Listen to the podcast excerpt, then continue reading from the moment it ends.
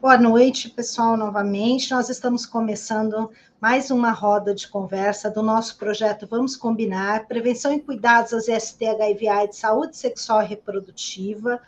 É, lembrando que essas rodas fazem parte deste projeto, é um projeto que está sendo desenvolvido em parceria com o Fundo Positivo, é um projeto que foi aprovado no oitavo edital do Fundo Positivo, e nós tivemos aí a, a graça de, de, receber essa parceria, esse apoio, né, o patrocínio do fundo, num momento tão difícil é, que a gente estava vivenciando na pandemia, onde a gente precisava muito multiplicar as nossas ações. Então, meu agradecimento especial ao Fundo Positivo, a toda a equipe do Fundo Positivo, né, que não é só um financiador, mas que nos acolhe, nós, quanto é, organizações sociais, nos acolhe, nos apoia, principalmente em momentos em que a gente precisa falar de prevenção, precisa levar a nossa mensagem para chegar até as pessoas. Então, meu motivo, um pouquinho sobre direitos sexuais e reprodutivos. É, assim, no meu ponto de vista, uh, direitos sexuais e reprodutivos faz parte dos direitos humanos. É o direito humano, uh, um dos direitos humanos, né, intrínseco à pessoa ter a sua sexualidade, ter a sua saúde sendo garantida pelo Estado com, com respeito, com dignidade, com políticas públicas para nos atender. Ter filhos, não ter filhos, como tê-los, e que o Estado seja seja o alicerce para isso tudo, porque afinal o Estado serve para atender os nossos direitos, né? Essa é a minha. E por aí vai, tem muita conversa. É, quando a gente fala de direitos sexuais, a definição de direitos sexuais é a garantia que toda e qualquer pessoa possa viver uma vida sexual e sua sexualidade com prazer e livre de discriminação. E quando nós falamos de direitos reprodutivos, compreende o direito básico de todo casal e de todo indivíduo de decidir livre e responsavelmente sobre o número, o espaçamento e a oportunidade de ter filhos e de ter a informação e os meios assim o fazer, gozando do mais elevado padrão de saúde sexual e reprodutiva. Então, quando nós falamos dentro dos direitos humanos, os direitos sexuais e reprodutivos são tão profundos, tão amplos, né? Nos garantem tantas coisas. Vamos começar lá nos direitos sexuais. É, falamos aqui, corresponde à garantia que toda e qualquer pessoa possa viver sua vida sexual e sua sexualidade com prazer e livre de discriminação. A gente teve um retrocesso incrível.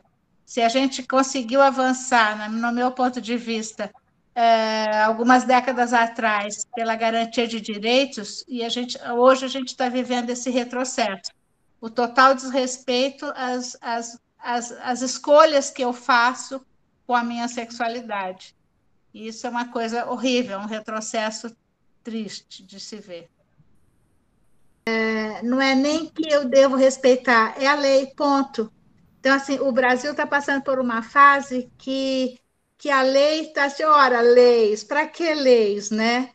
Então, a gente está esquecendo isso. Eu não faço opção se eu quero ser lésbica, se eu quero ser gay, se eu quero ser trans, se eu quero ser, com perdão da palavra, borrai que eu parto.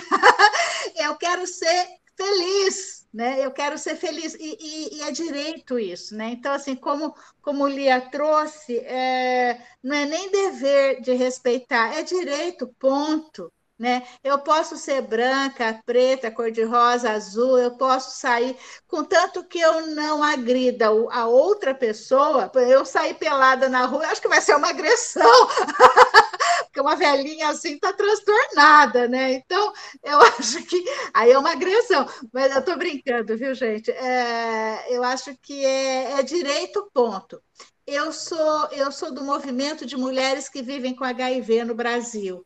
Então, assim, nós mulheres que vivemos com HIV, nós temos nossos direitos sexuais e reprodutivos violentados a todo momento, né?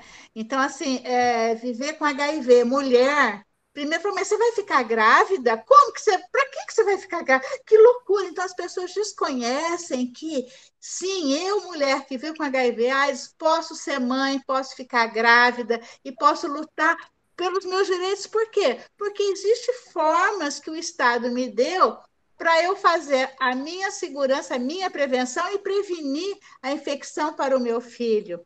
Né? É, mas a, às vezes as pessoas desconhecem isso e, e penaliza a mulher é, que vive com HIV e está gestante. Isso é um desrespeito aos nossos direitos é, reprodutivos, né? E eu também já ouvi pessoas falando, mas você é HIV e faz sexo, como se a gente não pudesse exercer a sexualidade só porque a gente tem um vírus. Sim, eu tenho vírus. É, hoje em dia, nós sabemos que se eu usar o, a, é, se eu ter uma boa adesão aos antirretrovirais, eu não infecto ninguém. Então, isso é uma, uma é, é o Estado, é, é nós lutamos para que isso aconteça. A gente às vezes esquece que fala assim, ah, o Estado me deu. Não, o Estado não deu nada, a gente lutou para que o Estado nos desse os antirretrovirais, para que a gente tivesse uma saúde de qualidade e que a gente pudesse nos proteger. Então, Desculpe, viu, Lia, eu, eu trazendo para o meu ponto de vista, enquanto pessoa que vive com HIV, é uma luta que a gente tem dentro do movimento para é, para ter direito e ter respeito à nossa sexualidade, à nossa orientação sexual. Eu não faço escolha de ser isso ou aquilo, eu, é meu direito. Né? E enquanto pessoa que vive com HIV, ter o direito também de ter filho ou não ter filho, porque eu posso não querer ter filho também. Então, tem que ter metodologia de prevenção que me garanta a saúde e que me garanta esse direito de ter ou não ter filho. Né? E, e, deixa eu só finalizar um instantinho só, esse negócio que às vezes a gente traz, o Ivo trouxe isso, que é uma coisa para se pensar. É, eu não estou falando que eu estou certa no que eu vou falar, viu, Ivo? A gente é bom porque a gente pode discordar. Oba, a gente tem o direito de discordar. É, é a questão assim, quem que deve falar de sexualidade para os nossos filhos? Eu acredito que é a família. A família que tem que falar de sexualidade. Eu não posso jogar na responsabilidade do professor, da escola, falar de sexualidade. Acho que a escola, sim, tem que falar também, mas na família a gente tem que falar disso, para a gente terminar com os desrespeitos, com a falta de, de, de, humanidade que às vezes a gente encontra na sociedade. Então, enquanto a família está falando disso, ela está, inclusive, estimulando as pessoas a terem, a lutarem pelos seus direitos. A opinião é minha, viu, gente? Né? É, a Janice, como ela já colocou, ela faz parte do Movimento Nacional da Cidadãs Positiva, um movimento importantíssimo é, na, na, nessa toda essa história, essa construção da resposta do HIV no Brasil, movimento de luta que, que muito, muito contribui aí no nosso país, né, com, com esse enfrentamento do HIV e da AIDS. E em algumas oportunidades, Janice, que a gente tem até em outros momentos, em outras conversas, é muito comum a gente ouvir as mulheres que vivem com HIV é, relatarem é, algum, algum que enfrentam até preconceito no próprio serviço público de saúde, como às vezes piadinha. Você trouxe a questão a isso, é, me, me veio essa, essa questão na memória que às vezes a gente ouve as pessoas assim falarem da questão de não ter filhos. Mas a gente ouve também relatos de mulheres que vivem com HIV, que ouvem piadinhas no serviço, que chega ali e ouve, às vezes, alguma insinuação, tipo assim, ah, mas você já tem HIV, está preocupada com o quê? Às vezes vão perguntar sobre prevenção de uma sífilis, hepatite, e ouve, você já vive com HIV, está preocupada com o quê? Né? Alguns ataques o que você que está no movimento, que compartilha muito essas questões com as mulheres, é, como que você vê isso? Isso acontece mesmo? É, como que o que você poderia falar disso para a gente, né? Porque a gente está falando aqui de direitos, então nós estamos falando que é, há uma falha, então, em alguns serviços. Quando a gente fala de direitos, a gente pensa nos direitos sociais, direito à saúde, direito à educação. Né? E a gente vê aí é, uma dificuldade na educação, às vezes, de falar desses direitos, como o Ivo trouxe. A gente sabe de questões ligadas à saúde, que muitas violações de direitos, às vezes, acontecem no próprio serviço de saúde. Né? A gente sabe também que as questões sociais, a dificuldade que as mulheres têm, no caso, principalmente as mulheres vivendo com HIV também, que, que tem uma certa é, propensa a mais vulnerabilidade social. Né? Então, a gente, é, o que, que você fala disso, disso quanto a questão da mulher, colocação da mulher nessa questão dos direitos sexuais, nesses espaços na educação, na saúde? Então, Lia, é, realmente é, é, no lugar onde, onde a mulher deveria ser cuidada, que é o próprio serviço de saúde, a gente escutou, a gente escuta relatos de mulheres esse Brasil afora, de 30 anos atrás, de 20 anos atrás e de agora, né? Então não é uma coisa que antigamente existia, até hoje a gente existe. Eu conheço inúmeros relatos de mulheres positivas é, que perderam seus filhos porque a, a, o profissional de saúde deixou a mulher em trabalho de parto horas, né? Porque ou porque não queria chegar perto dela, porque não tinha uma informação correta, olha que estupidez, ou porque era uma forma de penalizar aquela mulher, né? Porque de repente o profissional de saúde se, se acha no direito, e eu não estou falando de todos, não, infeliz, felizmente é uma minoria do que eu estou falando, mas assim existe, que deixa a mulher a, a, a, sofrendo as dores do parto, porque ué, ainda tem HIV, ainda quis achar que podia ser mãe. Então, ela que, que se vire. Então, assim, eu já vi relatos de mulheres que, os, que a criança, que a mulher estava em trabalho de parto, foi para o hospital e o, e o profissional mandou ela voltar para casa. E essa criança morreu na sua barriga, porque não teve ninguém para fazer o trabalho. Três dias depois, a mulher febril teve que voltar para o hospital, e não é um caso, viu, gente? Infelizmente, são vários casos e porque a criança já estava morta. Né? Então, o que, que é isso? É o total desrespeito aos direitos da saúde. E quando a gente fala em direitos, a gente tem direito da saúde, direito à educação, como, como o Ivo trouxe, direito ao lazer, né? E no caso da mulher com HIV, quando ela vive essas situações de desrespeito, é cruel, porque penaliza a mulher, penaliza a criança e penaliza todos, né? E, e, são coisas básicas. Fazer um pré-natal de qualidade não é uma coisa cara, é uma coisa normal para atenção básica, né? É normal que eu digo, não requer coisas diferentes, requer só um cuidado especial, assim como a gente tem que ter com todos. Então, quando a gente escuta relatos de mulheres gestantes que passam por dificuldades, passam por desrespeito, é uma coisa que dói até hoje, né? Eu escutava isso há 25 anos atrás e, infelizmente, às vezes eu continuo escutando. Como eu falei, é uma minoria, mas ainda a gente ouve isso. Lia, eu não sei se eu respondi o que você perguntou, eu acho que eu delirei aqui.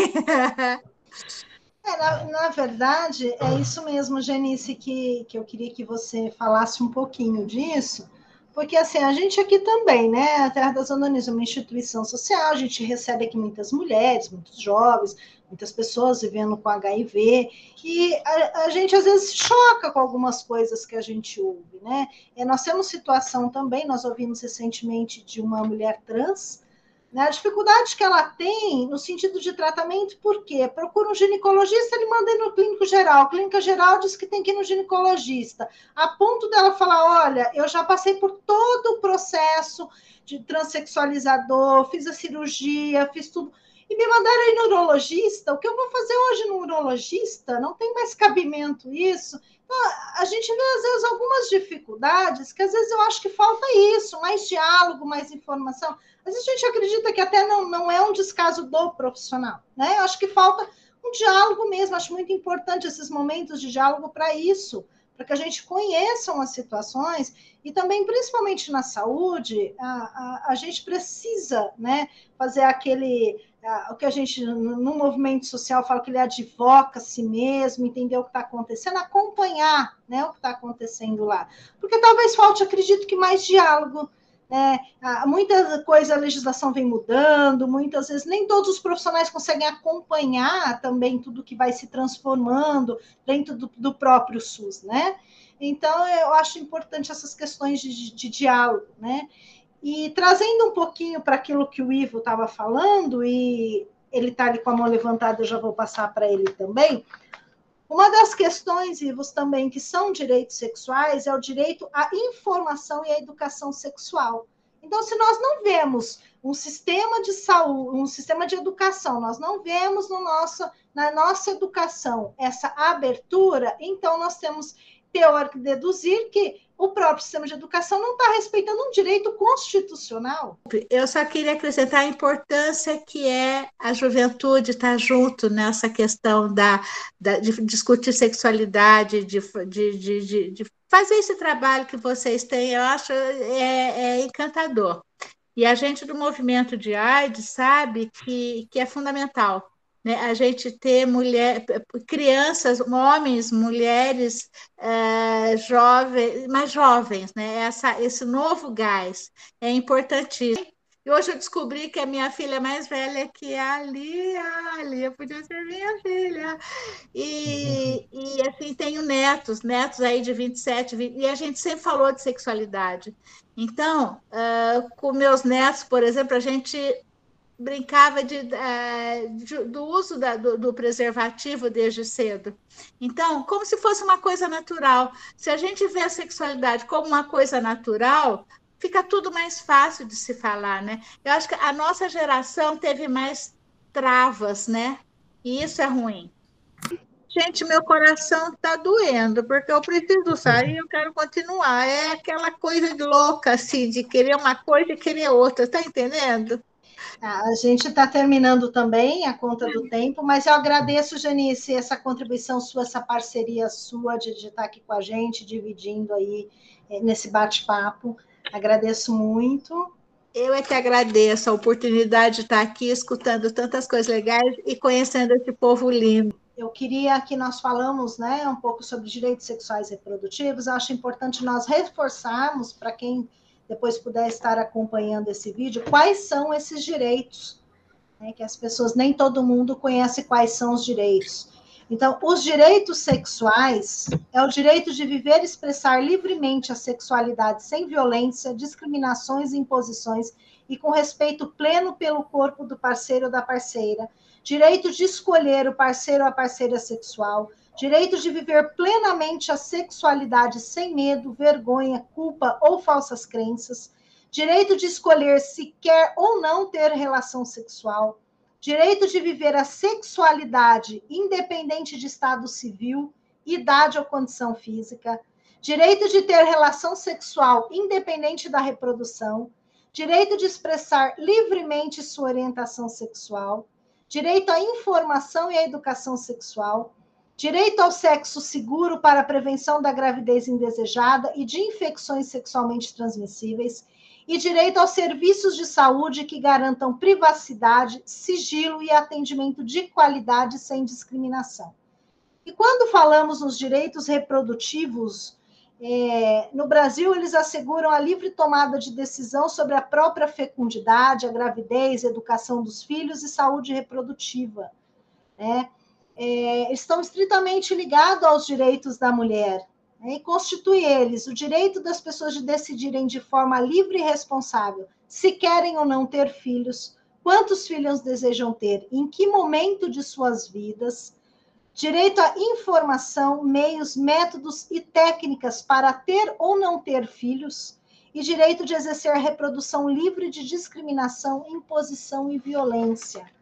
É, quando a gente fala um pouquinho também da mulher, dos direitos reprodutivos, são direitos das mulheres, o acesso à prevenção e tratamento de infecções sexualmente transmissíveis, acesso a exames ginecológicos, especialmente o Papa Nicolau e a mamografia, assistência à contracepção quando não desejar ter os filhos, assistência pré-natal durante todo o período de gravidez, assistência obstétrica durante o parto e o puer puerpério, tratamento do, abor do aborto espontâneo incompleto, com dignidade e tecnologia suficientes para evitar o adoecimento ou morte da mulher, aborto nos casos legalmente autorizados, ou seja, quando a vida da gestante está em risco, em casos de estupros e quando o feto for anencéfalo, conforme o Código Penal e a resolução número 1989/2012 do Conselho Federal de Medicina. E para quem está assistindo esse vídeo, se você ainda não curtiu o nosso canal, vai lá, curte os nossos vídeos, se inscreve no canal da Terra das Andorinhas no YouTube, para que você possa sempre estar recebendo atualização de, dos nossos conteúdos. Obrigada por vocês terem acompanhado até aqui o nosso vídeo.